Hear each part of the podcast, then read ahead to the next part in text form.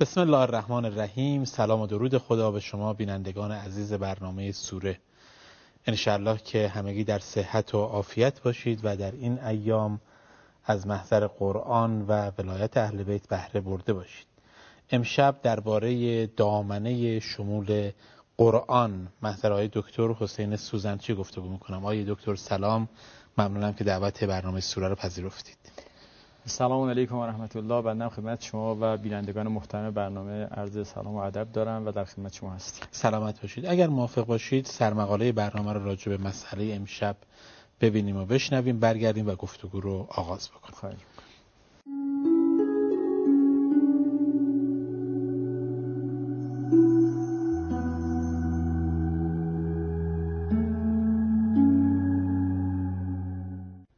یکی از نخستین پرسش ها در مواجهه انسان با قرآن گستری موضوعات و جامعیت مباحث قرآنی است.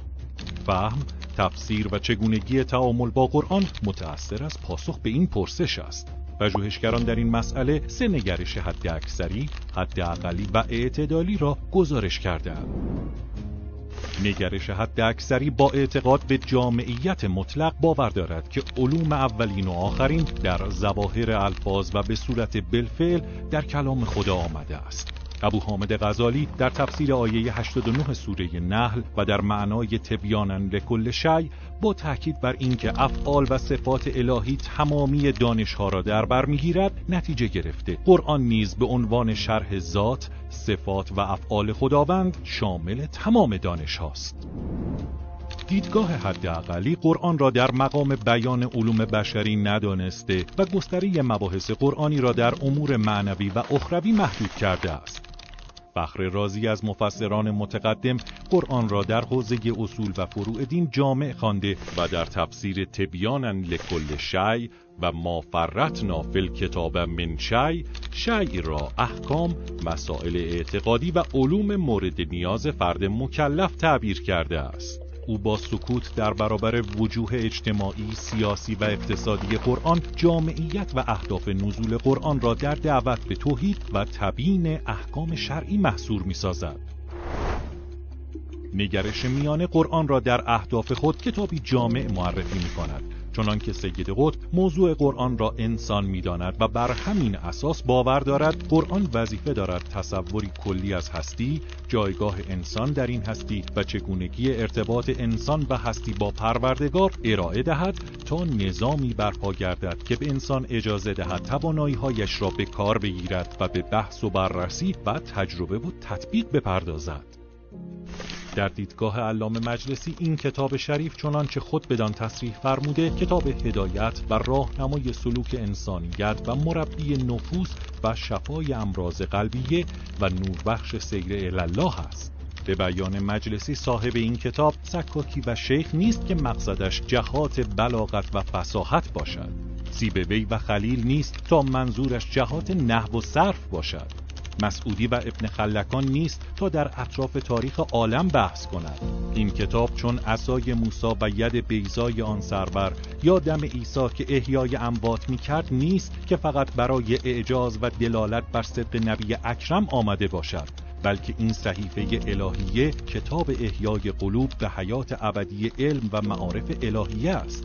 این کتاب خدا است و به شعون الهیه جل و علا دعوت می کند در اندیشه علامه طباطبایی نیز جامعیت قرآن معنایی نزدیک به کمال قرآن دارد و کمال قرآن در دو مبحث نحوه بیان و گستره موضوعات و مسائل آن قابل مشاهده است. همچنین کمال قرآن را می‌توان فی نفسه و یا در مقایسه با دیگر کتب آسمانی نیز بررسی کرد. علامه با اشاره به تحدی عام قرآن معتقد است. اقتضای عمومیت این هماور طلبی اشتمال قرآن بر همه زمینه های معرفتی و مهارتی بشر و به عبارت دیگر جامعیت آن در تمام جهات است.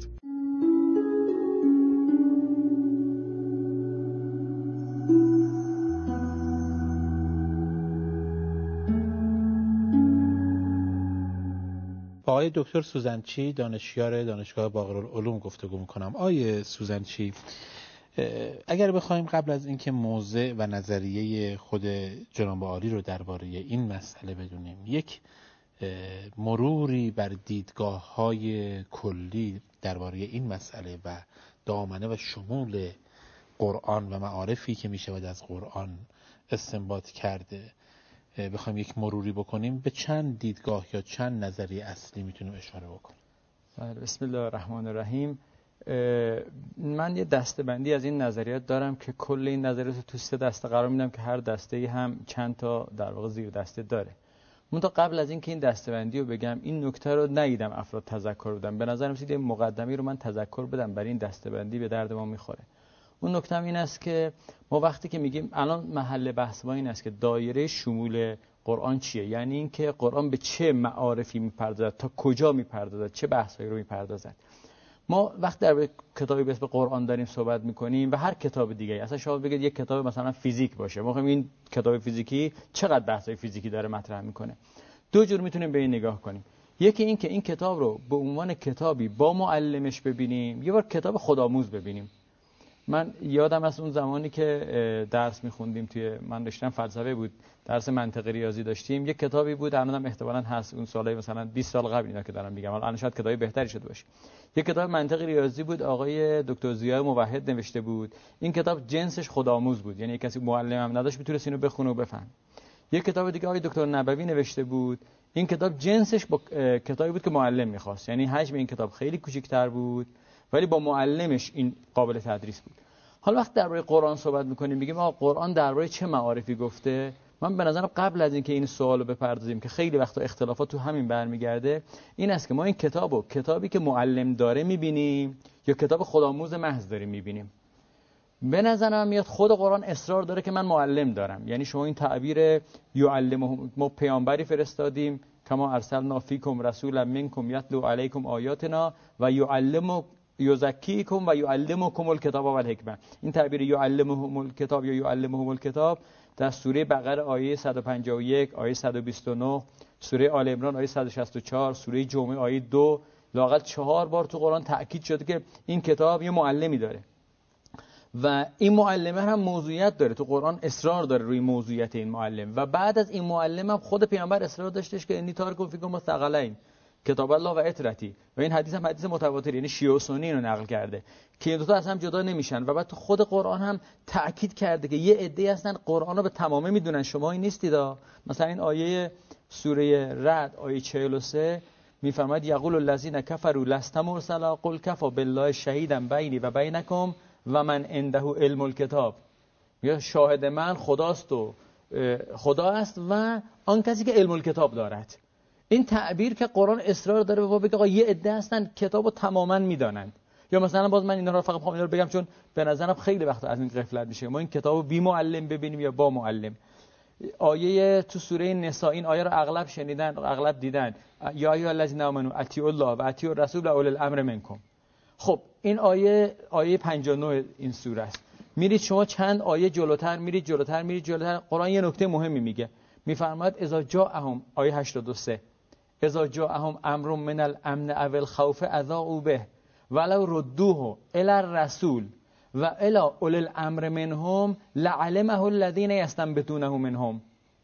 الان خدا داره توضیح میده میگه این رسول و اول الامر چه جور آدمایی کسایی که می‌تونن از کتاب استنباط بکنن کامل. آقای دکتر سوزن چی لازمه حرف شما این هست که هر کسی یکی از این دوگانه رو بپذیره نسبت به شمول قرآن. الزاما یک مبنای خاصی انتخاب خواهد کرد. مثلا اگر موافق باشد که قرآن خود بسنده است آیا این حتما به محدودیت شمول می‌رسد؟ یا اگر معتقد باشد که قرآن مفسر و معلمی دارد که پیامبر اهل بیت و اولیاء الله هستند آیا اینجا حتما به شمول همگانی و نسبت شمول کلان می‌رسد یا تو هر کدوم از این دو هم باز فرد می‌تونه موضع خلاف این داشته باشه. اتفاقا نکته من همین است. یعنی من اون دیدگاهی که گفتم سه تا دست اصلی میگم تو هر کدوم از دیدگاه ها می‌بینید چه اونایی که من از اون دیدگاهی که همه چی تو قرآن می‌دونن تا دیدگاهی که یه چیز خیلی کمی تو قرآن می‌دونن به شما توضیح خواهم داد که تو هر دسته ای وقتی حرفا اینا رو دارید نگاه می‌کنی برخشون. مثلا میگن همه چی تو قرآن بدون معلم. برخی نه همش تو قرآن با شرط معلم پس این مبنا چه نقشی در این بحث ایفا می‌کنه؟ خیلی از اشکالاتی که تو بحث ها پیش میاد که افراد دارن نزاع می‌کنن چون این مبنا رو برای خودشون آشکار نکردن اون نزاع خیلی پررنگ میشه. یعنی اینا دارن از چی دفاع می‌کنن که اونا منکر این نیستند. این خیلی از نزاع ها رو معلوم می‌کنه. خب پس تا اینجا عرض من این بودش که کتاب معلم داره. یه نکته کوچیکم سر معلم بگم. ببینید معلم با ما تو ادبیات فقهی میگه مفتی. فتوا دهنده تفاوت مهمی داره. معلم با املا کننده فرق داره. یه بار یه کسی میاد یه مطلب من املا می‌کنه دیکته می‌کنه من می‌نویسم. یه بار کسی معلمه. معلم خوب معلمیه که به من یاد بده که خودم بتونم بخونم بفهمم. یعنی معلم خوب معلمی نیستش که تا ابد من محتاج معلم باشم. معلم مفهومش اینه. مونتا بعضی وقتا این کتاب خیلی سنگینه. و شما حالا حالا باید پری پرلی معلم یاد بگیرید. و مثلا افراد مثلا دو سال میرن. ما درسای حوزوی شما هم دیدید دیگه. مثلا میگن کفایه رو مثلا لاقل سه سال بعد بخونید تا کفایه بیاد تو دستتون. حالا یک کسی سه ماه میره کفایه می‌خونه. این پهلو معلم رفته اما کم رفته پهلو معلم. یعنی این نکته که من دارم سر بحث معلم تذکرشو میدم اینه که وقتی می‌خوام بگم معلم فکر نکنیم معلم شارح و شارح به معنی اصطلاحیش شهر دهنده است که اگه او نباشد هیچ نمی‌تونه چی بفهمه. ببینید فرض بگیرید مثلا ما یک کتابی کسی بیاره بگه این کتاب مهم تمام تئوری های فیزیکی که تا حالا کشف شده رو من تو این کتاب نوشتم. این کاملا فرض محتملیه تو کتاب های درسی دانشگاهی هست. اما مثلا منی که مثلا در حد دیپلم مثلا فیزیک خوندم میرم کتاب می‌خونم یه چیزایی می‌فهمم اما خیلی چیزا نمی‌فهمم. بعد بگم نه آقا همه نظریات که توی نیومده بود. خب میگن تو برو پهلو معلمش برو پهلو استاد فیزیک. من این نکته فقط معلم از این جهت اول بحث تذکر دادم. خب اگه مسئله معلم بودن و نبودن معلوم بشه حالا برم سراغ اون دیدگاه ها بریم سراغ دیدگاه ها و با این مبنا هر کدوم از اون دیدگاه ها رو بررسی بله. بکنیم که یا اینکه شما می‌خواید فقط اون شقی که نیاز معلم داره رو الان با اون اصل بگیرید و ادامه بدید تو چون دیدگاه همشون این قول وجود داره یعنی خیلی از دیدگاه هستن هر تو هر سه دسته که من دارم میگم برخشون با معلم گفتن برخی بدون معلم یعنی من الان فعلا دارم نمی‌خوام بگم دیدگاه مثلا شیعیان یا دیدگاه چیز کل کسایی که در به قرآن نظر دادن پس بریم این. ادبیات رو مرور بکنیم. سه دیدگاه کلی اصلی شما بله. معتقد که راجع مسئله وجود داره. من این سه دیدگاه رو اینجوری میگم. یه دیدگاه این است که همه چیز تو قرآن هست. این دیدگاه یک. این همه چیز یعنی همه چیز. اون وقت این همه چیز دو تا دیدگاه توش در میاد. من اول سه تا رو بگم بعد اقسامش رو بگم. یه دیدگاه این است که همه چیز تو قرآن هست. دیدگاه دوم این است که همه چیز برای هدایت تو قرآن هست. و سومین دیدگاه این است که یک کلیاتی در باب هدایت هست اما همه چیز هدایت هم تو قرآن نیست. این سه تا دیدگاه در واقع دیدگاه های کسایی است که قرآن رو توجه دارن اعتنا دارن. اما ما می‌تونیم یه دیدگاه چهارم بذاریم مخالفین اسلام. مثلا ما میگن آقا نه حرف حسابی نداره توش. خب این از بحث ما خارجن. من اصلا سراغ این دسته نرفتم سراغش. یعنی در کسانی که یک باور اجمالی آره. به قرآن دارن. یعنی که خلاصه تو فضای مسلمانان میگن آقا این خلاصه کتاب هدایت هست. یعنی کسی نیست مسلمان بشه. آقا در به هدایت همین چیزی پیدا نمیشه. این دیگه حداقل دیدگاه. خب حالا بریم سراغ همین سه دیدگاه. اون دیدگاه اول که به قول شما فرمودید همه چیز در همه چیز تو قرآن است. این دیدگاه دو تا تغییر ازش وجود داره. یه تغییرش این است که همه چیز یعنی همه چیز. یعنی مثلا این لیوان آب داره توش تو قرآن هست؟ آره اون دیدگاهی که میگه میگه حتی الان این لیوان تو این جلسه خبر آب داشتن این لیوان منظور خود این که نمی‌تونی در بله خودش که لیوانش که اینجاست. یعنی آیا حتی همه چیز هست؟ یعنی درباره اینکه این لیوان آب دارم هست حتی الان در امروز مثلا روز چندم ماه چه ماهیه در فلان سال بنده در این ساعت در مقابل شما نشستم و این برنامه مثلا در این روز داره پخش میشه و این افراد دارن می‌بینن. اینم تو قرآن هست؟ یک جوری مثلا جام جهان نمایی که آدم نگاه بکنه و ببینه که همه چیز رو می‌تونه از این قرآن احسن بر شما. این دیدگاهیه که اتفاقا خود من جای داره این دیدگاه هم. من سخت شد. یه دیدگاه خیلی عجیب غریبه که افراد غالبا باورشون نمیشه. از این دیدگاه یه کمی کمتر از این ادعا داره دیدگاهی که میگه نه همه علوم تو قرآنه. علوم قوانینند. یعنی مثلا شما همه علوم یعنی تو کتاب های علمی که تو رشته های مختلف از تو فیزیک شیمی اقتصاد هر رشته که هست یه علومی هن که این علوم نمیان تمام گزارها رو بیارن توش. ولی مثلا میگه آب در درجه میجوشد. حالا این آب باشه اون آب باشه اون آب باشه. قوانین و کلیات همه مسائل تو دیدگاه هست.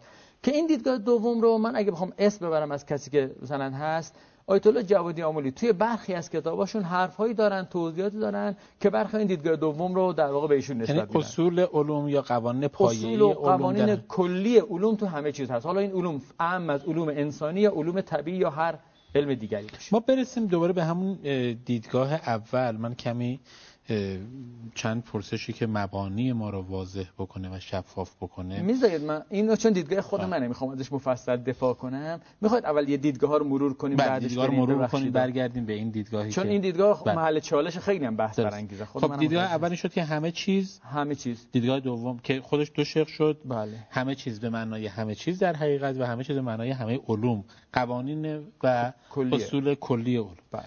دیدگاه دوم همه چیز درباره هدایت. همه چیز برای هدایت. برخی حرفشون این است که نه هر آنچه که برای هدایت مورد نیاز بوده توی قرآن اومده. که اینم من یه دستبندی کردم چهار دسته می‌تونیم تو افراد بگیم. دیگه اسم افراد رو نمیگم چون متأخر اگر چهره شاخصی توی اینها هست اشاره بکنید که بینندگان بتونن تطبیق بکنن در راجع نظر کدوم عالم حرف می‌زنن.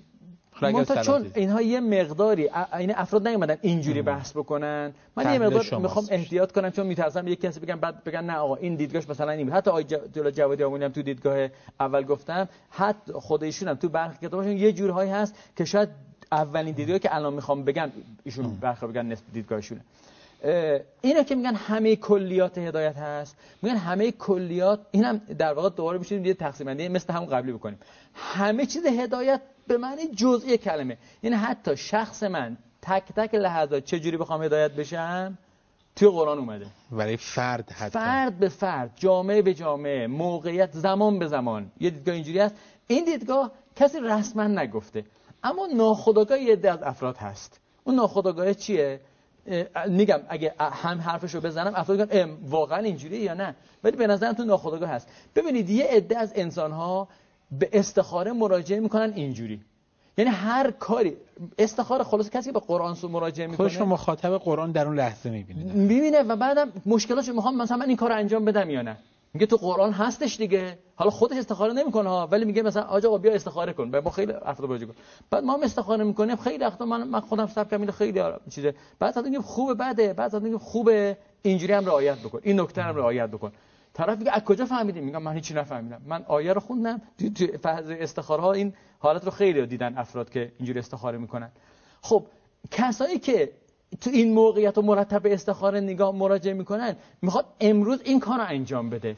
در واقع فرض فرض ناخودآگاهش ها فرض ناخودآگاهش اینه که پاسخ این که من الان این کار رو انجام بدم تو قرآن هست. برای همین میگه استخاره کن جواب من بده دیگه. من به نظر میسه می‌تونیم یه ولی هیچ کسی این حرفو نزده ها. من این دکتر بگم. پس این دیدگاه که من ناخودآگاهی فقط میذارمش کنار از بحث اون چهار تا دیدگاه غیر از این دیدگاه بود. چهار تا دیدگاه اینه یه عده میگن آقا همه علوم انسانی تو قرآن هست. یعنی در حد قوانین کلی که انسان نیاز دارد. که این دیدگاه مخصوصا تو دورهای اخیر که بحث علم دینی مطرح شده یه عده این حرف می‌زنن.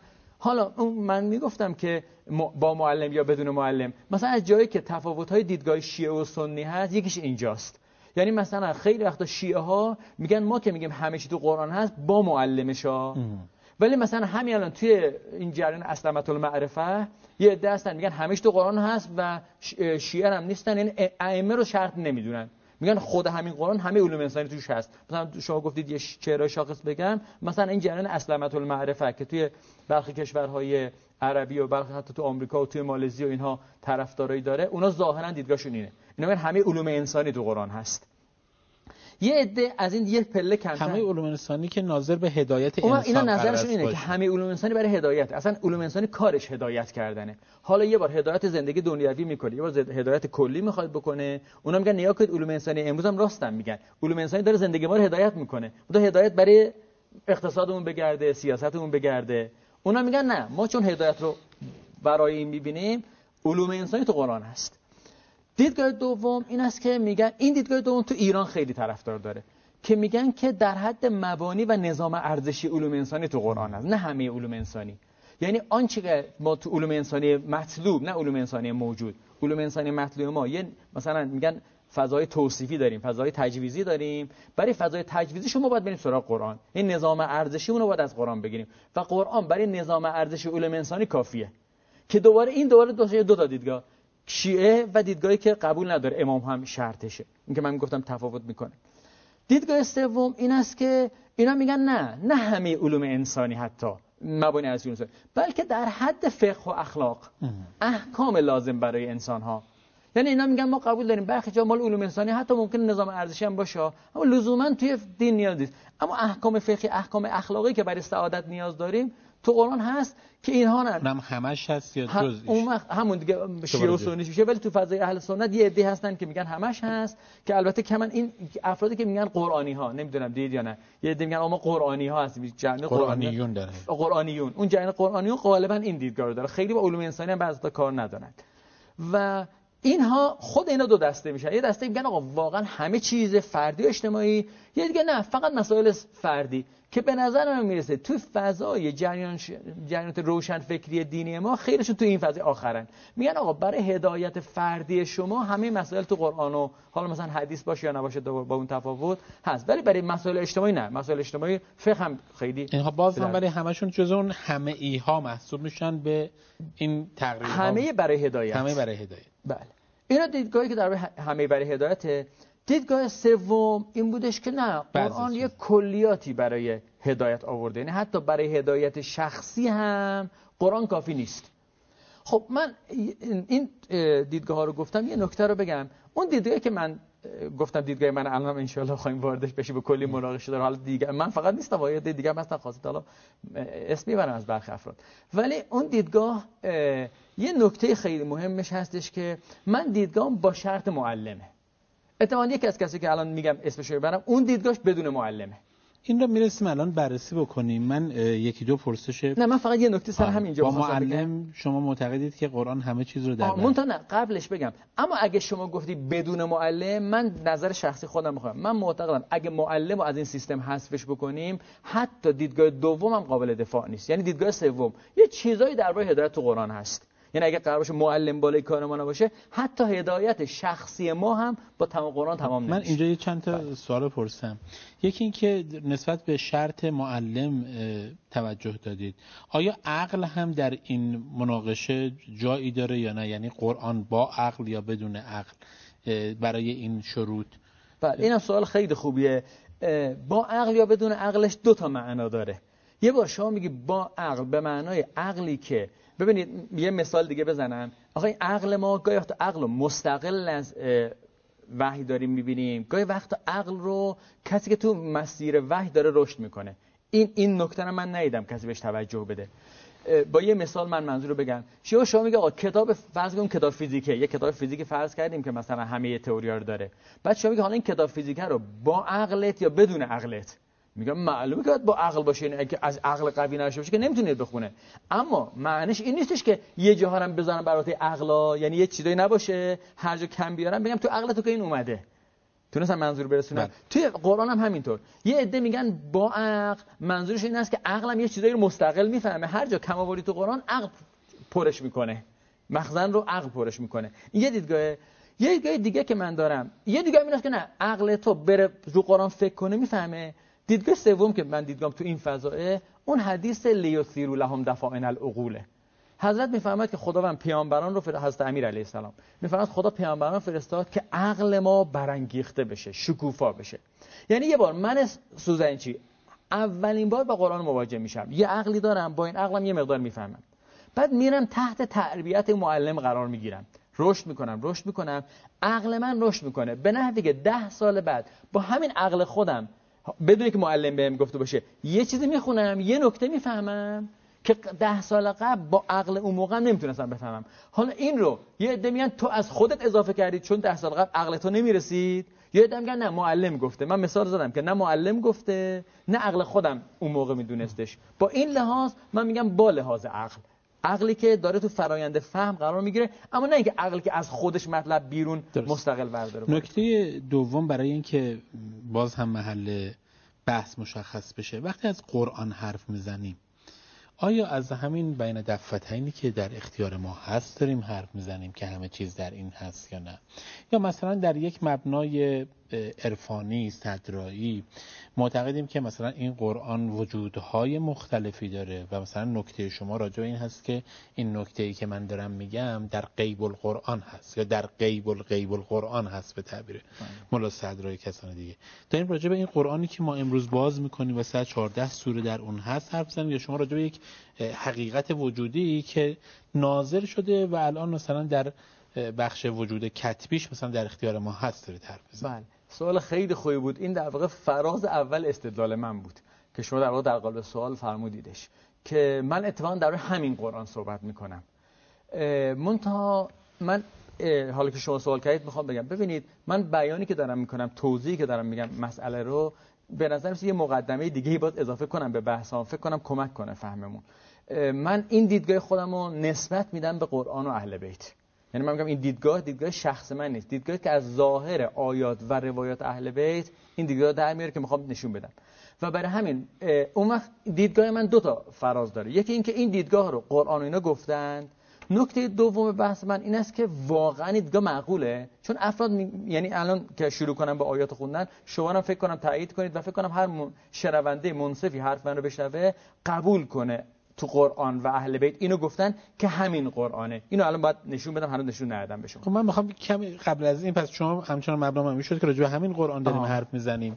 قبل از اینکه به ادامه این بحث برسیم من دوست دارم ثمره این بحث رو هم با توجه به شرطی که شما گفتید بدونم. ببینید اینکه میگید تعلیق می‌کنیم در حقیقت این مسئله رو به وجود معلم که معلم هم از نگاه شما ولی امر هست امام زمان هست. ولی هم معنی امام زمان. بله. امروز ولی هم معنی ولی فرزند ولی امام الهی هست. امام معصوم هست و معتقدید که اگر این قرآن با اون معلم باشد همه چیز رو خواهد داشت. بدون اون شما معتقدید که میاد اصلا توی جزء دسته سوم یعنی برخی از امور هدایت. خب وقتی که امروز ما چند دسترسی نداریم متاسفانه توفیق تشرف احتمالا بعضی توفیق تشرف دائم ندارن. در تجربه تاریخیمون هم کسی که محضر امام رسیده باشه و بخواد دانه دانه همه اتفاقات عالم رو از امام پرسیده باشه با تجربه قرآن نداریم ثمره این بحث که اصلا این بحث رو یک بحث معقولی قرار بدهد برای امروز ما چیه؟ بله سوال خیلی خوبیه. ببینید دو تا نکته هست توی فرمای شما. یکی این که ما امروز دسته به امام نداریم. یا دسترسی کامل به امام نداریم. این خیلی به نظر فرق مهمیه. یعنی که آیا احادیث اهل بیت دست ما نیست؟ خلاصه من البته قبولم دسترسی کامل به امام نداریم. اما یه دسترسی هایی به امام داریم. از همین احادیث بگیرید تا به قول شما تشرفایی که برخی پیدا می‌کنن که البته اگه کسی دوره غیبت ادعای تشرف کرد بزنیم تو دهنش. یعنی ممکنه کسی تشرف پیدا کنه ولی نباید بیاد بازی بکنه و در واقع چیز کنه. شما احادیث رو هم استمرار وجودی اهل بیت بله احادیث هم داره ما تعلیم میده. معلم خیلی وقتا کتاب معلم. الان تو مدرسه آموزش پرورش دارن. یه کتاب درستان کتاب معلم هست که کتاب معلم برای معلم داریم که چیکار کنیم؟ معلمی که خودش دوره معلمی ندیده مثلا. خب ما اول احادیث داریم. نکته دوم که به نظر برای همین است که می‌خوام من در همین دیدگاه همین الان دیدگاه سوم نیست. همین الان دیدگاه اول همچنان. منتها نکته دوم که به نظرم مهمه این است که به نظر من خیلی فرق می‌کنه که ما این کتاب رو که داریم می‌خونیم چجور ببینیمش؟ یعنی الان این کتاب قرآن تو جیب منم هست. این کتاب قرآن رو یه بار ما فرضمون بر این نیست که من اون کتاب فیزیک رو مثال بزنم. یه کتاب فیزیکیه که تمام تئوریای فیزیکی توش هست؟ ولی که معلمش فعلا نیست. معلمش پیدا نمی‌کنیم. ولی خلاص خودمون می‌تونیم یه معلم یاد داشته ازش مونده از اون معلمه. با اینکه این کتاب 5 تا مطلب داره فیزیک داره. اصلا مواجهه ما با این کتاب از زمین تا آسمون فرق خواهد کرد.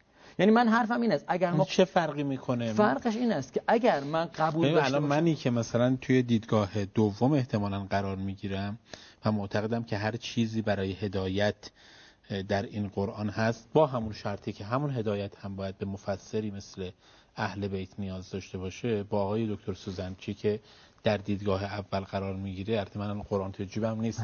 من از شما مواجه همون چه تفاوتی می‌کنه وقتی می‌خوایم با قرآن روبرو بشیم؟ یکی از تفاوتاش این است که حالا تفاوت یک و دو رو بردید که دار تفاوت کمیه. منتها حالا نکته باز همونجا رو می‌تونم این رو بگم میزان جدی گرفتن قرآن به نظرم خواهد بود. من به نظرم همون دیدگاه دوش هم خیلی طرفدار نه. ولی توی سخن زیاد طرفدار داره ها. اما تو عمل اغلب ما دیدگاه سه‌ای هستیم به خاطر اینکه اهل بیت نیستن. خب ما هم که میگیم بدون اهل بیت که نمیشه همه چیز هدایت هم در آورد نکته بحث این است اگر شما بدونید که همه چیز تو این کتاب هست همین صرفا بدونید. فرض بگید خود پیامبر بیاد همینجور الان رو کراس ما بگه. بگو همه چی تو این کتاب گذاشتم فقط باید بگردی پیداش کنی. خیلی فرق می‌کنه تو نحوه مراجعات ما تا اینکه بگیم همه چیز هدایت. خب میگم ما همه چیز مثلا مثال استخاره که گفتم میاد شاید تقریب ذهن بکنه. کسی که میرن تو استخاره سراغ چیز ناخودآگاهشون یه این چیزی هست دیگه. همه چی تو این هست که من میرم. برای نمی‌خوام دفاع کنم از استخاره کار خوبی کار بدی. اصلا بحث من بحثی نیست. ما فقط یه بحث بگم ثمره. این آدمی که استخاره دار فرض بگیم استخاره درست باشه. اینو همش رو فرض دارم. یعنی فرض معلم که گذاشتیم ببخشید ما الان دیگه تقریبا بخش اولمون داره تمام میشه می‌تونیم اینجا بحث بکنیم. بعد میام باز من حالا ادله شما رو بشنم ولی توی بچه معقولیت الان خب می‌خوایم جدی بگیریم. جدی گرفتن که الان منظورم که حالا خیلی جدی بگیریم.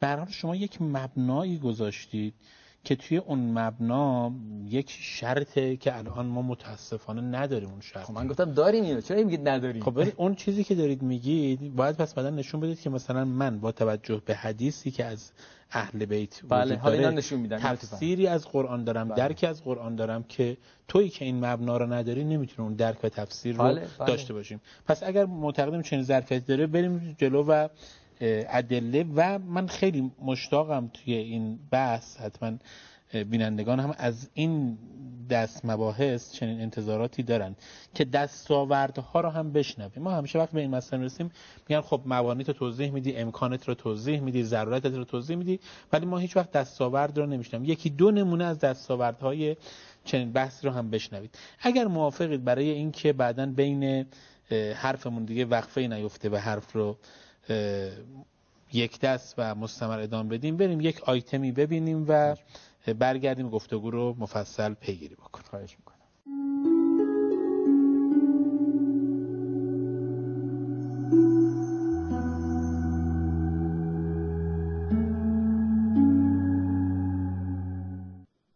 جمله لازم اینجا باید خدمتتون ارز کنم. برادران خواهران قرآن کتاب طبی نیست. کتاب ریاضیات هم نیست. کتاب روانشناسی هم نیست. ولی قرآن مطالبی دارد که اشارات مهمی به مسائل مختلف علمی دارد ما در سوره یاسین به عنوان نمونه و القمر قد نرناه منازل حتی عاد الارجون القدیم لشمس و ینبغی لها ان تدرک القمر و لیل سابق النهار و کل فی فلکن یسبحون. قرآن داره آیات توحید میگه نشانه های خدا رو در این عالم میگه. خورشید ماه. اما یه اشاره می‌کنه و کلون فی فلکن یسبحون. خورشید و ما شناور در مسیرشون هستن زمانی قرآن این گفت که هیئت بطلمیوس بر تمام محافل جهان علمی اون روز حاکم بود. زمین مرکز عالمه و این افلاک بلورین دور زمین میچرخه و ستاره ها و خورشید و ما در این افلاک بلورین میخکوبن. قرآن من آمد گفت کلون فی فلکن یسبهون همه شناورن فلک بلورینی در کار نیست. بعد از هزار سال کشفیات آمد گفت بله اینا همه دارای حرکت هستند و شناورند در این مسیر و مدارشون. قرآن یه اشاره هایی داره در همه جا به مسائل مختلف علمی به هیئت زمین شناسی روان شناسی طب علوم تجربی. قرآن سه بخش داره. متون اشارات بتون متون متن قرآنه. اشارات نکاتی است که اگر فکر کنیم درک. می‌خوام بگم که ما نمیگیم قرآن کتاب طبه ما نمیگیم قرآن کتاب ریاضیاتی. ما میگیم قرآن کتاب هدایت بشره. ولی به قدری اشارات درش هست که همه چیز در قرآن هست.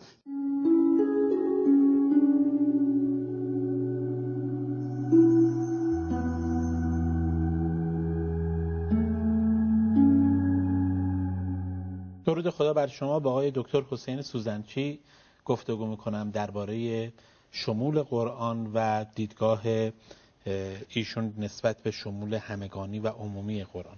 آقای دکتر سوزنچی رسیدیم به اول ادله ای که شما معتقدید بر اینکه قرآن شامل همه چیز هست به شرط معلم. بله.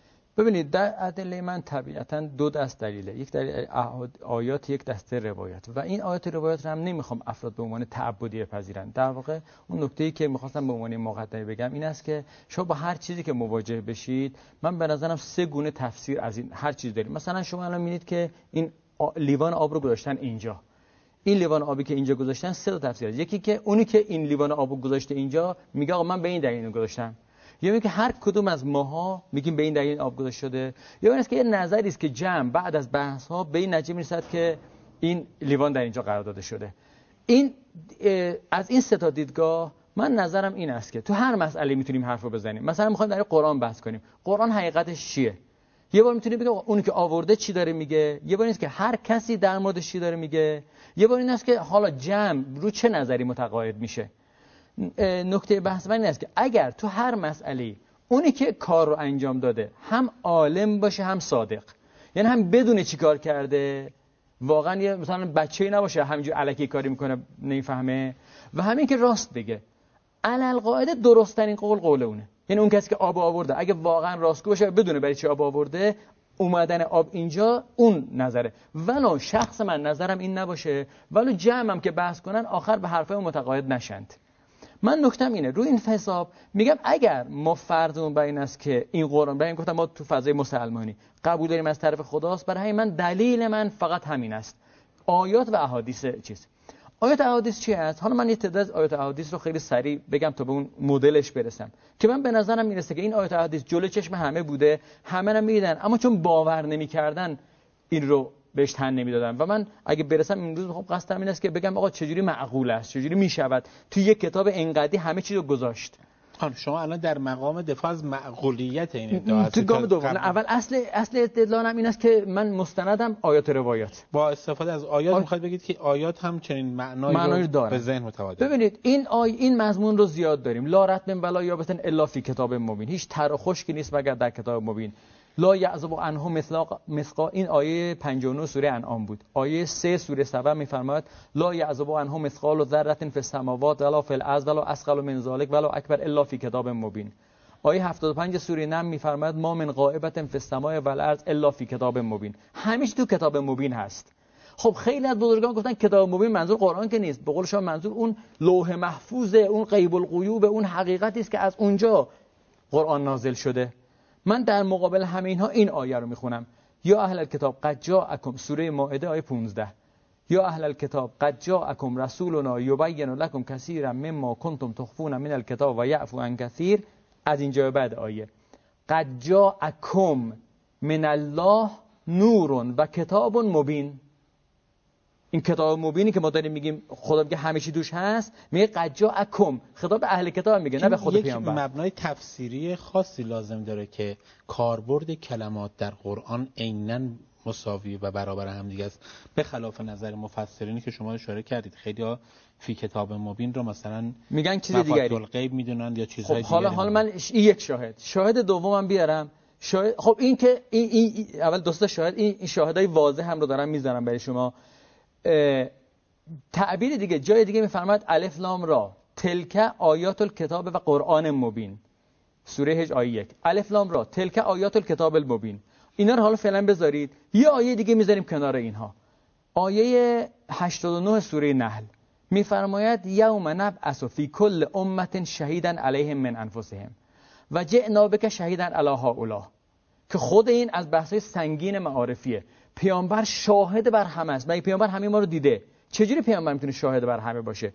این علامت سوال بمونه. محل بحث من ادامه آیه است. میفرماد و نزلنا علیکل کتابه تبیانا لکل شی این رو دیگه نمی‌تونن کارش بکنند. یعنی ممکنه شما بگید کتاب مبین اینجا منظور غیر از کتاب مبین اونجاست. اما اینجا صریحا داره میگه ما کتاب رو نازل کردیم. نه کتاب تو لوح محفوظ کتاب نازل شده. نزلنا علیکل کتابه تبیانا لکل شی و هنن و رحمتا و بشرا للمسلمین. این کتاب رو نازل کردیم تبیان همه چیز و هدایت و رحمت و بشارت. یه حرفی که باز می‌تونن علیه من بزنن که دیدگاه دوم احتمالا این حرف بزنن بگن این واو واو تفسیریه. یعنی تبیان لکل شای که هدن و رحمتن در حالی که توی بلحاظ لغوی اصل بر واو واو تفسیر نیست اصل بر واو واو عطفه. اینجا بحث بحث لغتی یا بحث بحث مبنایی و عقلی است خب؟ همین نکته من این است. چقدر می‌تونیم این جور مباحث را با مباحث لغت شناسانه حلش خب کنیم نکته بحث ما این است که ما, ما اول با ظهور آیات سر کار داریم. خب یک گام من فعلا برداشتم می‌خوام بگم یه آیاتی داریم خیلی جدی داره میگه همه چیه. ولی که شما میای به من اشکال لغوی می‌کنی میگه اشکال اینجوری می‌کنی. شاید معنا این نباشه. یعنی هنوز بحث من چیز نشده. برای همین است من فقط حال یک دو آیه دیگر هم بخونم. بعد گام دومی که من تکمیلش می‌کنم این است که همین آیات رو می‌بینیم اهل بیت تو روایتشون چجوری باش فهم کردن. یعنی که من گفتم با معلمش بدونیم. من فقط دو تا آیه دیگر هم می‌خونم که تو این فضا هستش. آیه 111 سوره یوسف میفرماید که ما کان حدیثا یفترا. این قرآن در قرآن است. ما کان حدیثا یفترا ولکن تصدیق الذی بین یدیه و تفصیل کل شیء. تفصیل همه چیز. آیه دیگه آیه 37 سوره یونس ما کان هازل قرآن نه ذالک القرآن. هازل قرآن ای یفترا من دون الله ولکن تصدیق الذی بین یدیه و تفصیل الکتاب. اگر شاید کتاب لوح محفوظی است تفصیل الکتابش همین است. خب لا ریب فی رب العالمین. اما حالا بقیه استدلالم که اشکال در به جای حقیقت به تفسیر اهل بیت از اهل آیات اهل بیت از آیات. مطمئن یه یه استدلال قرآنی دیگه هم دارم. اون استدلالم فکر کنم بگم بعد وارد بله. فضای اهل- یا نمی‌دونم. حالا بگیم اون استدلال قرآن رو استدلال. در واقع بعدی قرآنیم این است که قرآن خب ما می‌دونیم که قرآن معجزه است. خود قرآن هم گفته که اگه قبول ندارید مثلشو بیارید. اما هیچ کدوم از مفسران نمی‌دونم چرا این بر... البته حدی که من دیدم. من همین مفسران ندیدم در حدی که دیدم. نمی‌دونم چرا به این نکته توجه ندادن. که چرا نمیشید مثلش رو بیارید؟ اغلب بحث من از سر اعجاز بلاغی اعجاز فلان. خود قرآن رمش خودش میگه.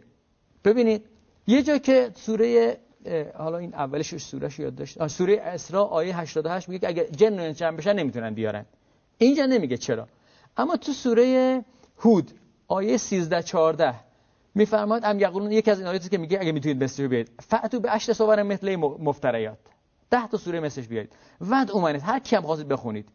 فَإِن لَّمْ يَسْتَجِيبُوا لَكُمْ فَاعْلَمُوا فَاعْلَمُوا أَنَّمَا أُنزِلَ بِعِلْمِ الله. این اگر شما نمی‌تونید بیارید به خاطر که از علم الله اومده. خب همه علم ما علم اللهه. علم الله چه فرقی دارد؟ مگه من الان چیزی می‌دونم خارج از دایره علم اللهه. این منظورم معلومه دیگه. یعنی همین الان هر جمله که من می‌دونم علم خداست دیگه. پس چرا میگه علم الله؟ کدوم علم الله هست که هیچ کس بهش دسترسی ندارد؟ علم به تمام چیزهاست وگرنه علم اجزای علم خدا رو که همه ما دسترسی داریم. شما بگید ما به این مطالب از علم الله می‌تونیم دسترسی داشته باشیم؟ تو قوانین فیزیک. قوانین فیزیک تو علم الله هست دیگه. یه آیه دیگه که داره تو فضای تحدی نکته من این است. قرآن وقتی تحدی می‌کنه میگه می‌دونید چرا نمی‌تونید بیاری چون با علم الله سر کار دارید نه با علم های بخشی. آیه دیگه این است. دوباره سوره یونس آیه 37 تا 39 که بحث من لازمه این رو هنوز متوجه نشدم. اینکه قرآن به علم الله ناظر شده باشد چگونه؟ از توش این بیرون میاد که قرآن همه چیز به اون معنای اول توش هست. می‌خوام بگم آره، چون این که نمیگه. که الان شما آیه رو اینجوری تفسیر می‌کنید که قرآن عین علم الله هست آها. به این صورت و بله بله. خود علم الله هست. بله بله بله. در حالی که مثلا میشه اینگونه تفسیر که قرآن کتابی است که توسط علم الله نازل شده می‌دونم. به هر حال وقت وجه تعدی بی معنا میشه. دقت کنید. اگه بخشی از علم خداست ببین یا کل علم خداست یا بخشی از در حال که خارج نیست دیگه. وقتی که به- علم خدا نازل خب شده. بخشی از علم الله هم می‌تواند باشد. به اون حدی که انسان نتواند در اون اندازه حضور شما عرض بکنم که برابری بکنه و خب. نمونه بیاره. این رو اضافه کنید به اینکه تحدی تا ابده. یعنی نه، بشر نوع انسان تا ابد نتواند به اون اندازه بیاره. این که یعنی من مطابقت این بله یعنی این بله. دلالتش تام نیستش. اینو قبول دارم. ولی آیه دوم رو هم حالا کنارش بذاریم. می‌خوام بگم یعنی قرآن داره تذکری میده. میگه یه نکته توی بحث من است آیه دومی که محل بحث من سوره یونس آیه 37 تا 39 که میگه مهاذ القرآن یفترا ولکن توضیح میده.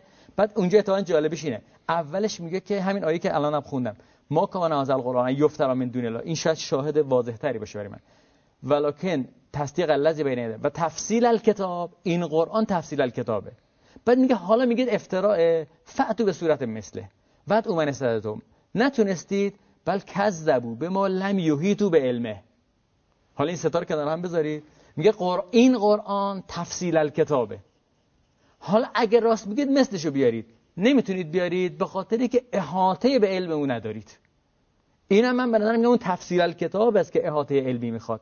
من ارزم این از این سه چهار تا تو فضای قرآن ذهن رو به شدت نزدیک می‌کنه که قرآن شامل همه شامل حالا بریم سراغ فضای روایات. آیا روایات این معنا رو همراهی می‌کنه انجایی میگن نه منظور مثلا فقط ناظر به هدایته. من چند تا روایت آوردم. این روایت که آوردم توی کافیه. من درباره روایت اول یه سوال بکنم بله. راجع به روش شما. بله. آیا روایات یک دست هستن در تفسیر این آیات یا روایت هم دسته بندی دارن و انواع دارن و شما فقط مثلا به یک دسته دارید توجه می‌کنید؟ در حد جستجوهای من من هیچ روایتی ندیدم. البته جستجو کردم ولی خب هیچی ندیدم در هیچی نیست. جستجوهای خودتون منظورم که کل روایات رو الان دارید برای ما گزارش می‌کنید یا نه؟ مثلا نه هم خب بگم هم کل روایاتی که من دیدم نه کل روایت چون ممکن است روایت من ندیده باشه ولی من گشتم ها. در حدی که من دیدم حتی یک روایت ندیدم که فضاش این باشه که محدود کنه. بگه اینو تو قرآن نگردید. ولی من یه دسته زیادی از روایت پیدا کردم که میگه همیشه تو قرآن است. یعنی از من این است. یعنی می‌خوام یعنی اگر کسی بخواد بگه تو فضای اهل بیت این نیست بیاره. من خوشحال میشم اگر بیارند حالا شنوندگان می‌بینن نمی‌دونم اگه می‌تونن یه جور بفرستن اگر روایت پیدا کنن ولی من جستجو کردم. در حد جستجو من پیدا نکردم. کتاب شیعه و سنی؟ البته البته تو فضای اهل سنت یه حرفایی هست که آدم می‌فهمه. ریخت روایت جعلیه. و بعدم میشه نشون داد. مثلا اون روایتی که میگن که پیامبر رفتشو بعض پاشی می‌کردن گفت اینجوری بکنید بعد اشتباه شد. یه در جهان شیعی داریم فعلا این این این روایت های هستش که خود ریخت روایت معلومه درست نیست. حالا می‌تونم اونم توضیح بدم. تو از بحثمون خارج بشیم.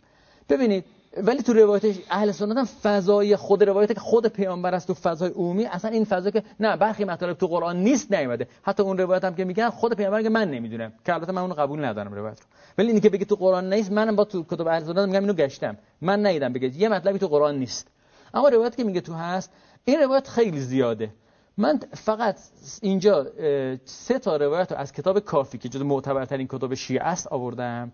اگه دوستان خواستن مفصل مطالعه کنن تو کتاب بصائر و درجات جلد یک صفحه 127 تا 128 یه بابی باز کرده فقط این روایت رو توش آورده این روایت و آیات که شما نظرتون هست رو در صفحات اجتماعی برنامه هم می‌گذاریم به کمک خود شما که بینندگان اونجا بخونن. یعنی شما می‌تونید اون آیاتی که حالا اینجا و روایتی که اینجا بهش اشاره نمی‌کنید اونجا در بله. اختیار بینندگان قرار بدید اونجا فقط اون مثلا صاحب این بصائر و درجات یه مجموعه از روایات آورده که اغلب این روایات تو کافی و کتاب دیگه شیعه می‌تونید پیدا کنید. فقط کسی بخواد یه مجموعه یک دفعه ببینه اونجا هست. من چون کافی خیلی اعتبارش بیشتره و این روایت که می‌خونم برخش سندش کاملا صحیحه. برخش مثلا یه انگلت تو سندش هست ولی انگلتی نیستش که سند رو بیان برای محل استناد علما بوده. یه روایت این است. امام صادق علیه السلام فرمود انی لعلم ما فی السماوات و ما فی الارض و علم ما فی الجنت و علم ما فی النار و علم ما کان و ما یکون. چی میمونه بیرون؟ میگه من آنچه در آسمان ها و زمین است می‌دونم آنچه در بهشت و جهنم است می‌دونم آنچه بوده و خواهد بود و می‌دونم. دیگه من فکر نمی کنم چی در اینا بیرون بمونه. بعدش ثم مکث هنیئتا یه درنگی کرد. فرع ان ذالک کبر علی من سمع دیدش که نه مفروض براشون سنگین میاد. آقا همه چی رو می‌دونی تو؟ فرمود علم تو ذالک من کتاب الله عز وجل من از کتاب خدا همین رو می‌دونم. ان الله عز وجل یقول فیه تبیان کل شیء. تبیان لکل شیء که من آیش خوندم. حضرت خداوند در قرآنش فرمود که در قرآن تبیان کل شیء است. میگه من از همین کتاب الله همه چی می‌دونم روایت دوم. بازم از امام صادق علیه السلام. یقول با سند دیگه کلا مستقل از من اینا رو فقط خودم دو تا بگم که تو فضای مختلف امام ها اینا رو فرمودن.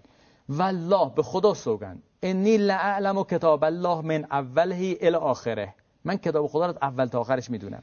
که فی کفی. انگار تو دست منه. فیه خبر السما و خبر الارض و خبر ماکان و خبر ما یکون. قال الله عز وجل فیه تبیان کل شی. میفرماید که در این کتاب خدا خبر آسمان خبر زمین همه شبیه اون آیه روایت قبلی. آنچه بوده آنچه خواهد بود همه چی توش هست. خود خدا گفته تبیان کل شیء. روایت سوم. روایت سوم رو هم بخونیم اینجا یه درنگی بکنیم. بله. البته روایت چهارمی هم نوشتم روایت چهارمی نکته دیگری داره. حالا من روایت سومی بخونم. روایت سوم تو همین فضاست. حضرت فرمود قال الذي عند امام صادق علیه السلام فرمود قال الذي عنده علم من الكتاب انا آتیک به قبل ان يرتد الیک ترفک میگه حضرت ففرج بین به فوضع فی صدره. دستشو اینجوری کرد و گذاشت روی شکمش. بعد میگه که اون آصف برخیا بود که اون تخت بلقیس رو حاضر کرد. قرآن در موردش گفتش که انده علم من الکتاب علمی از کتاب داشت. به خاطر علمی از کتاب داشت تونست تخت رو حاضر کنه. بگه که حضرت فرمود اند الله اندنا والله علم الکتاب کله علم الکتاب همش نزد ماست. که من این دو روایت بذارم که روایت قبلی که منظورشون نه یک کتاب مخفی چیزی. همون کتاب الله هست که حضرت داره توضیح میده. بسیار عالی. من همینجا یه درنگی می‌خوام بکنم و دقدقه این رو دارم که ما توی این سبک استدلال دچار یک جور مقالطه دوری بشیم. مواجهه ولی خدا با قرآن این قرآنی که ما شما اول گفته بود گفتید که این منظورم همین کاغذهایی هست که بین دو جلد قرار گرفته من و آیاتی که در هم دست, دست ما هست. آیا مواجهه حصولی است؟ یعنی آیه رو می‌خونه و ازش یه مثلا استنباط می‌کنه علم رو اینجوری ازش می‌فهمه. یا یک مواجهه وجودی است که با اون حقیقت قرآن. چرا این نکته رو اشاره می‌کنم؟ ما گاهی برای اثبات علم ولی شعن وجودی ولی. میایم از همین ادله استفاده می‌کنیم که ولی به هر حال یک حقیقت انسانی دارد یک حقیقت وجودی دارد. اون حقیقت وجودی در ساعت قدس با اون حقیقت وجودی قرآن یکیست. یعنی علم او رو اینگونه اثبات می‌کنیم. بعد اینجا مثلا انگار اون مبانی رو فراموش کرده باشیم که ما اینگونه علم رو اثبات کردیم. الان بیایم و به نفع مثلا ادعامون یه جور دیگری برداشت بله. بکنیم آیا کسی که می‌خواهد علم و سماع را بفهمد مثلا آیه رو باید بخونه که ما هم اگر مثلا به تکنیک ها و به نکات و به روش های تفسیری اهل بیت دست پیدا بکنیم ما هم می‌توانیم علم همه چیز رو بفهمیم؟ یا یک مواجهه وجودی و شهودی با آیات قرآن پیدا می‌کنیم نکته من دقیقا همینجاست. من الان چی داشتم می‌گفتم؟ می‌گفتم تو قرآن همه چیز هست. حالا چجوری باید بفهمیم؟ آیا باید با تکنیک های تفسیری بفهمیم یا راه دیگه هم داره؟ مثلا دارم میگم از با مثال مثلا شاید یکی از راه های فهم قرآن این است که انسان تقوای کامل به خرج بدهد. غیر از این است که بره مطالعه کند این یک کار دیگری است. برای من نگفتم تنها راهش این است که ما تکنیک های تفسیری رو بریم. من فعلا ادعام این است که تو این کتاب همه چی هست با تکنیک های تفسیری میشه به اون همه چیز رسید یا نه؟ این چون ابهام داره کلمه تکنیک تفسیری اگر انقدر تکنیک تفسیری عام بگیرید که تقوا هم شاملش بشه نه تقوا شام... من نه. من به نظرم نمیشه. منتها من می‌خوام بگم با معلم میشه رفت. و نکته من این است که و من آ... مثال دیگه شما سوال کردید. آقا برای من برای... یعنی من باید برای شما بیارم. با معلم رفتند و رسیدند. یعنی فقط معلم رفت یا دیگری هم شاگردای معلم هم رفتند و اینجوری تونستن از قرآن درس پیدا کنن. ولی این شاگرد فقط با تکنیکای تفسیری از معلمش یاد گرفت یا چیز دیگه هم یاد گرفت؟ یعنی خب بگم نوعی مکاشفه برای اون ممکنه مکاشفه هم بیاد. اما مکاشفه با آیه. خیلی فرق داره. یا مکاشفه حقیقت آیه رو اونجا می‌فهمن. باز میریم تو اون سلسله مراتب قرآنی یا نه؟ مثلا یک فهم لفظی از قرآن پیدا می‌کنه. هر دوشه. ببینید این که این که یک عده‌ای هستند که اینها راسخون فل علم هستن حقیقت قرآن رو می‌فهمن یا به بتون قرآن دست پیدا می‌کنن. این رو فکر می‌کنم یه امر مسلم است بین شیعیان و بین بعض از مثلا حتی اهل سنت که عالمان می‌تونن بتون مختلف قرآن را با سلوک بفهمن و کسی منکر این نیست. ما می‌خوایم برگردیم روی اون نکته اولمون که, که می‌تونن بفهمونن یا نه. و وقتی فهموندن ما به قرآن نسبت دیدیم یا نه. نکته من همین دقیقا فرما شد برای همین حدیث چهارم ناظر به اینه. حدیث چهارم رو بشنوید. یعنی وقتی که امام می‌داند همه چیز رو از این کتاب می‌تونه به من تعلیم بده. من اول بحث معلم کردم. معلمی نیستش که فقط به من بگه چون من می‌دونم تو, تو, تو قبول کن. ببینید مثال بزنم. یه بار فرض بگیریم امام معصوم میاد میگه که انا انزلنا فی لیلة القدر پس شما 53 سالته. من اینو بشنوم میگم خب چون امام معصومی راست میگی اما چه ربطی داشت؟ این نمیشه معلم. این میشه اون مفتی که گفتم. یعنی اون یه حرفی می‌زنه من تعبد دارم به معصوم. معلم این نیست. معلم کسیه که به شما که گفت شد راست میگه ها. منم فهمیدم. تونستم منظور برسونم. من اول شأن معلم برای اهل بیت قائل شدم. و برای همین تا اینجای بحث من این شد که ببینید خود اهل بیت میگن تو این کتاب هست. خود اهل بیت سبکشون چی بود؟ سبکشون بود اینجوری بگن بگن انا انزل فی القد 50 53 سالته. یا نه سبکشون تو تفسیر این بودش که به ما نشون بدند چیزی که بلد نبودیم. یه مثال بزنم هم که حدیث بعدیمه. ببینید اولا خود اصل مدعا کلیشو میگم بعد توی حدیث جزئی پیادش می‌کنم. حضرت یه روایت دیگه که از همون روایت دست است. این روایت اون دو تا روایت قبلی که خوندم توی کافی جلد یک صفحه 261 و 229 بود. این روایت که می‌خونم جلد دو کافی صفحه 599 امام صادق علیه السلام باز. می‌فهمد ان العزیز الجبار انزل علیکم کتابه و هو صادق البار. خداوند راستگوی خیرخواه فیه خبرکم و خبر من قبلکم و خبر من بعدکم و خبر السما و خبر الارض شبیه اونا. این جمله این روایت برای من مهمه. پس میگه شما قبلی ها بعدی ها همه آسمان زمین همه چی توش هست. لو اتاکم من یخبرکم عن ذالک لتعجبتم. اگه اونی که اهلشه که ما هستیم اون امام زمان اون کس بیاد به شما خبر بده تعجب می‌کنید. تعجب این روایت نه تعجبی است که نامعقوله. مثل اون گفتم این تعجب نامعقوله. ان انزل فی قد تو 53 سالته. آقا چه ربطی داشت؟ تعجب یعنی این که به شما میگه میگه راست میگی یا این کاری که اهل بیت زمان خودشون انجام دادن. یه مثال می‌زنم برای شما دوباره مثال هم تو احادیثه. این حدیث تو تفسیر عیاشی جلد یک صفحه 319 است. داستان خیلی از شاید شنیده باشید داستان معروفی از داستان امام جواد امام جواد آخر. داستاناشون کمه اینا غالبا شنیده شده است. توی معتصم خلیفه زمان امام جواد علیه السلام یه سارقی میارن می‌خوان دستشو قطع کنند. که قرآن گفته فقط و ایدیهما. می‌خوان دستشو قطع کنند بین علمای حاضر اختلاف میشه. برخی از علما دشمن امامن. اجال راوی داستانی که از علمایی که با امام مشکل داشته اون داره داستان نقل می‌کنه. بحث میشه که از کجا قطع کنیم. یه عده میگن از چهار انگشت قطع کنیم. یه عده میگن از مش قطع کنیم. یه عده میگن از آرنج قطع کنیم. یه میگن از کتف قطع کنیم. دست دیگه همه اینا دست رو می‌کنه. هر کدوم به یه چیز استدلال می‌کنه. حضرت میگه که پیامبر مگه به شما نگفته که محل های سجده این هفت موضع؟ میگن خب آره گفته. میگن خب مگه قرآن نفرمود ان این نکته محل استدلال من اینه. مگه قرآن نفرمود ان المساجد لله فلا تدعوا مع الله احدا؟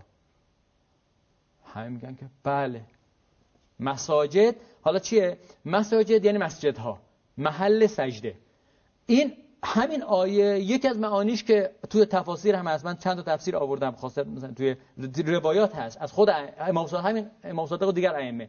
گفتن مساجد لله یعنی مسجد ها مال خدا نرید مشرکانه بشید. میگن یهودی ها مسیحی ها می‌رفتن شرک ورزن تو مسجدشون. یا روایت دیگه میگه که تو مسجد نه فردازید به کارهای دنیوی. اینجا حضرت به معنای دیگری از مساجد مسجد دو تا معنا داره. یه معناش مسجدی است که توش نماز می‌خونن که این معنا مد نظر آیه بوده. خود اهل بیت جای دیگه گفتن. یه معنای دیگه مسجد محل سجده است. و حضرت گفت چون محل سجده مال خداست حق ندارید کل دستو بزنید. باید این چهار انگشت رو بزنید که یه مقدار از دست بمونه ببینید حضرت تا قبل از که اینو بگه کسی این آیه ان المساجد لله رو نمیومد برای محل سجده بگیره حکم شرعی قطع دست رو بفهمه. مثالی که الان دارید می‌زنید میاد توی حوزه دوم. یعنی کسی معتقد باشد که هر آنچه مربوط به فقه هست بله. بسیاری معتقد نیستن. یعنی خود اینکه قرآن همه فقه رو کفایت می‌کنه بسیاری معتقد نیستن. یعنی خود قرآن مثلا ما همه احکام رو از قرآن بگیریم. نهایت این که می آورد کسی رو که من فقط شاهد آره، مثال آره ما دنبال شاهد مثالی هستیم که از اون جنسی که حتی این حالا می‌رسم به اونا. یکی یکی می‌رسم من من حرفم چی بود؟ من خواستم معلمی اهل بیت معلمی علم غیبی نیست.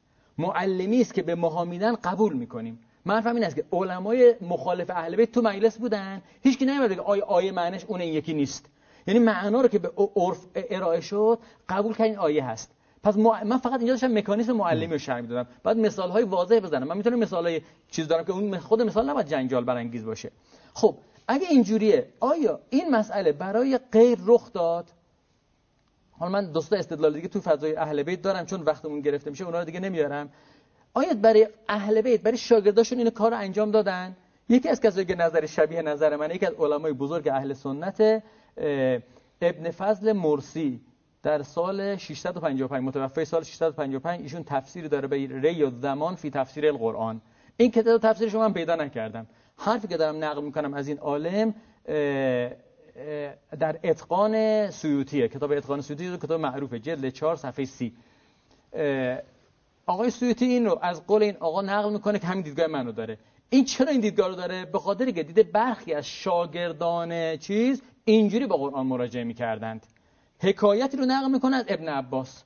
میگه که اصلا شروع جملهش اینه. جمع القرآن علوم الاولین و الاخرین حیث لم یهد بها علما حقیقتا الا المتکلم بها. خود مفسر داره میگه. میگه قرآن همه حقایق توش هست. هیچ چیزی نیست که توش نباشه. بعد میگه میگه می‌رسه. میگه آقا من چرا میگم؟ میگه آقا ما پیامبر رو درک نکردیم. ولی سنی خب اهل بیت تو چیز نمیگه. ولی پیامبر رو که قبول دارن. میگه پیامبر که می‌دونست همه رو. و نه پیامبر شاگردای مستقیم پیامبر هم بلد بودن اینجوری. بعد شاهد میاره سخنی از ابن عباس میاره. سخن ابن عباس چه میگه ابن عباس انقدر تو محضر پیامبر و ما می‌دونیم تو محضر امیرالمؤمنین انقدر تفسیریات گرفت پلو معلم بود. حتی قال ابن عباس چی گفت؟ ابن عباس که جدا ائمه اینا نیست دیگه. ابن عباس یه مفسری است که شاگردی کرد. لوزا علی اقال و بعیرن لوجد تو فی کتاب الله.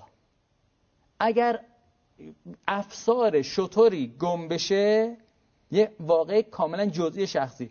کسی افسار شطورش رو گم کرد من تو همین کتاب الله براش خب پیدا می‌کنم. نمونهش رو داریم. ببینید الان مسئله سر اینه. این گاهی به عنوان کنایه یا به عنوان مثلا برای اینکه طرف روی ادعاش بخواد خیلی. پافشاری بکنه توی زبان عرب می‌تونیم اینها رو درک بکنیم. چون پنج دقیقه هم فکر کنم تا پایین گفته بود داریم.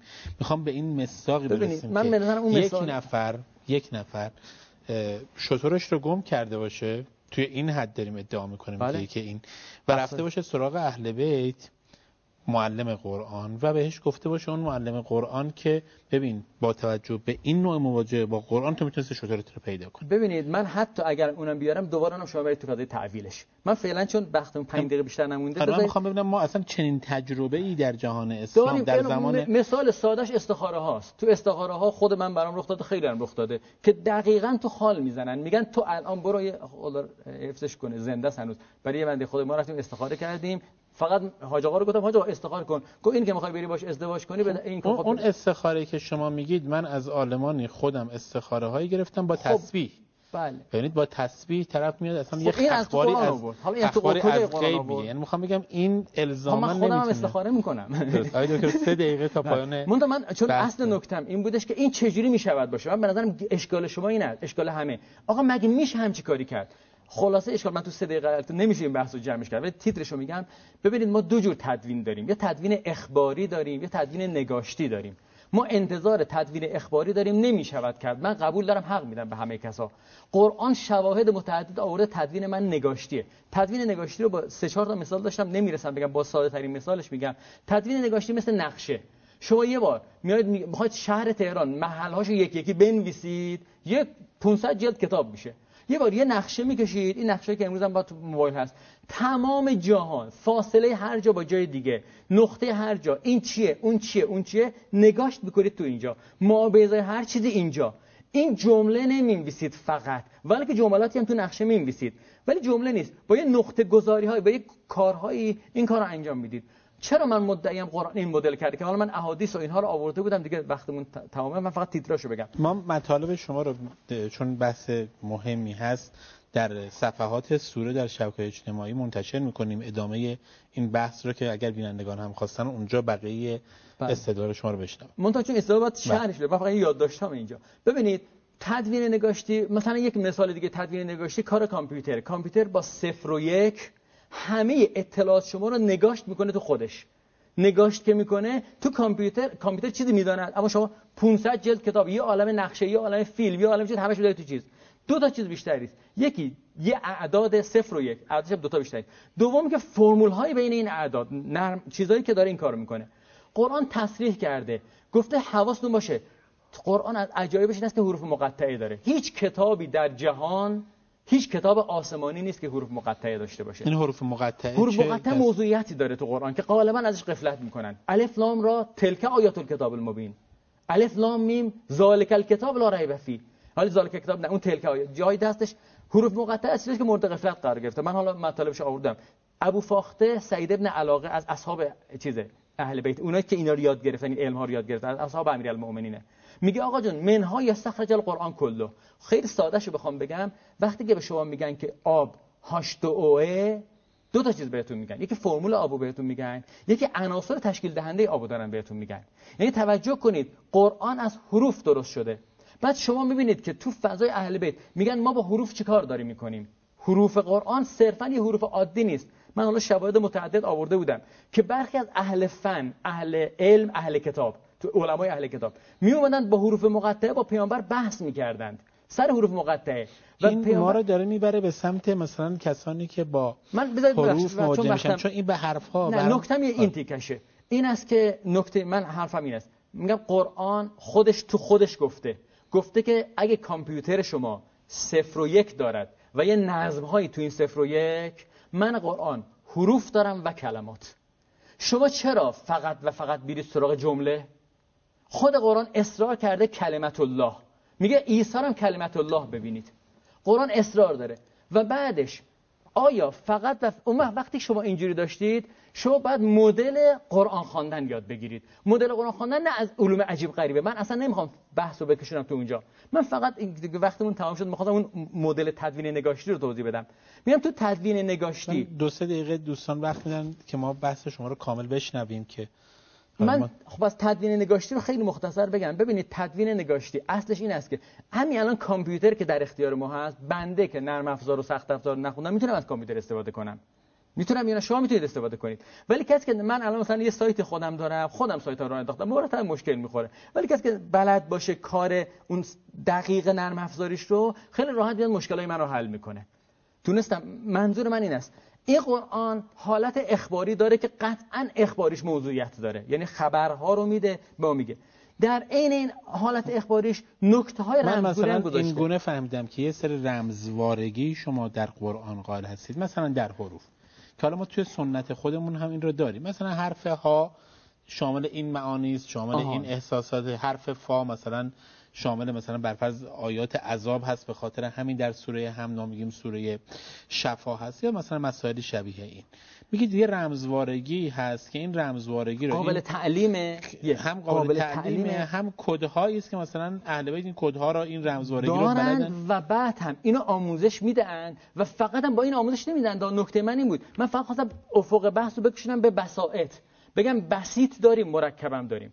ما بسیط های قرآن همه قرآن بساط نیست. خیلی کم قرآن بساط. ولی بساط تلنگر می‌زنه که میگه من گفتم هیدروژن و اکسیژن. من, من یه نکته سوالم اینجاست آیه دکتر. چون فکر نکته متوجه شدیم که یک جهانی که شما ترسیم کردید رو. یک این آیه به عنوان یک سیره به عنوان یک ذخیره تاریخی در اختیار مسلمانان قرار گرفته از طرف اهل بیت؟ که مثلا ما امروز غیر از کسانی که به علوم غریبه سراغ قرآن میرن با انواع اقسام با همون حرفیه یا حروفیه که با حروف میرن سراغ قرآن یا کسانی که با حروف ابجد میرن با عدد میرن. انواع اقسام این روی کردها هست. شما در این پروژه دارید ما رو دوباره به اونها برمیگردونید یا نوع دیگری قرار است؟ این تذکر خیلی خوبی بود. حالا من دیگه اصل بحثم بود. من فقط اینا رو گفتم که بگم ظرفیت این که همه چی تو این کتاب باشه هست. راهش هم هست. اما این راه اصلی ماست. نه این راه اصلی ما نیست.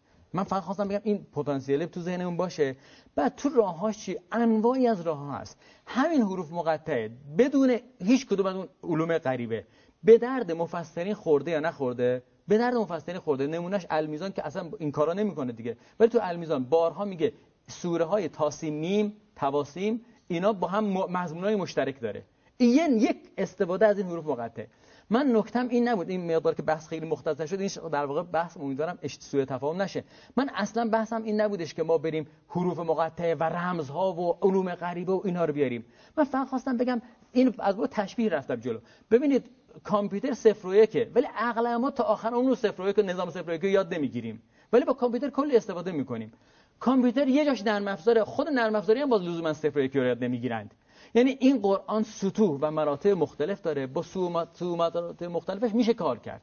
میشه تو فضای آخر کامپیوتر رفت. کامپیوتر شمایی که چیز نیستید با نرم افزارها یه عالمه جستجو می‌کنید. کاری شده. یه کسی نرم افزار طراحی می‌کنه یه عالم کار می‌کنه. یه کسی میره اون سخت افزار اصلیش هم طراحی می‌کنه. من حرفم این است. قرآن اینجوری ببینیم تو همه سطوحش ما می‌تونیم کار کنیم. امکانش رو شما بیشتر روش بله. تاکید می‌کنید. حالا تا در ادامه این پروژه ما ببینیم که بله. دستاوردهاش چه خواهد بسیار ممنونم آقای دکتر سوزنچی از شما بینندگان عزیز برنامه سوره هم کمال تشکر رو دارم و در این ایام التماس دعا. موفق باشید و سربلند جمله های امام رو بشنویم و بهره ببریم.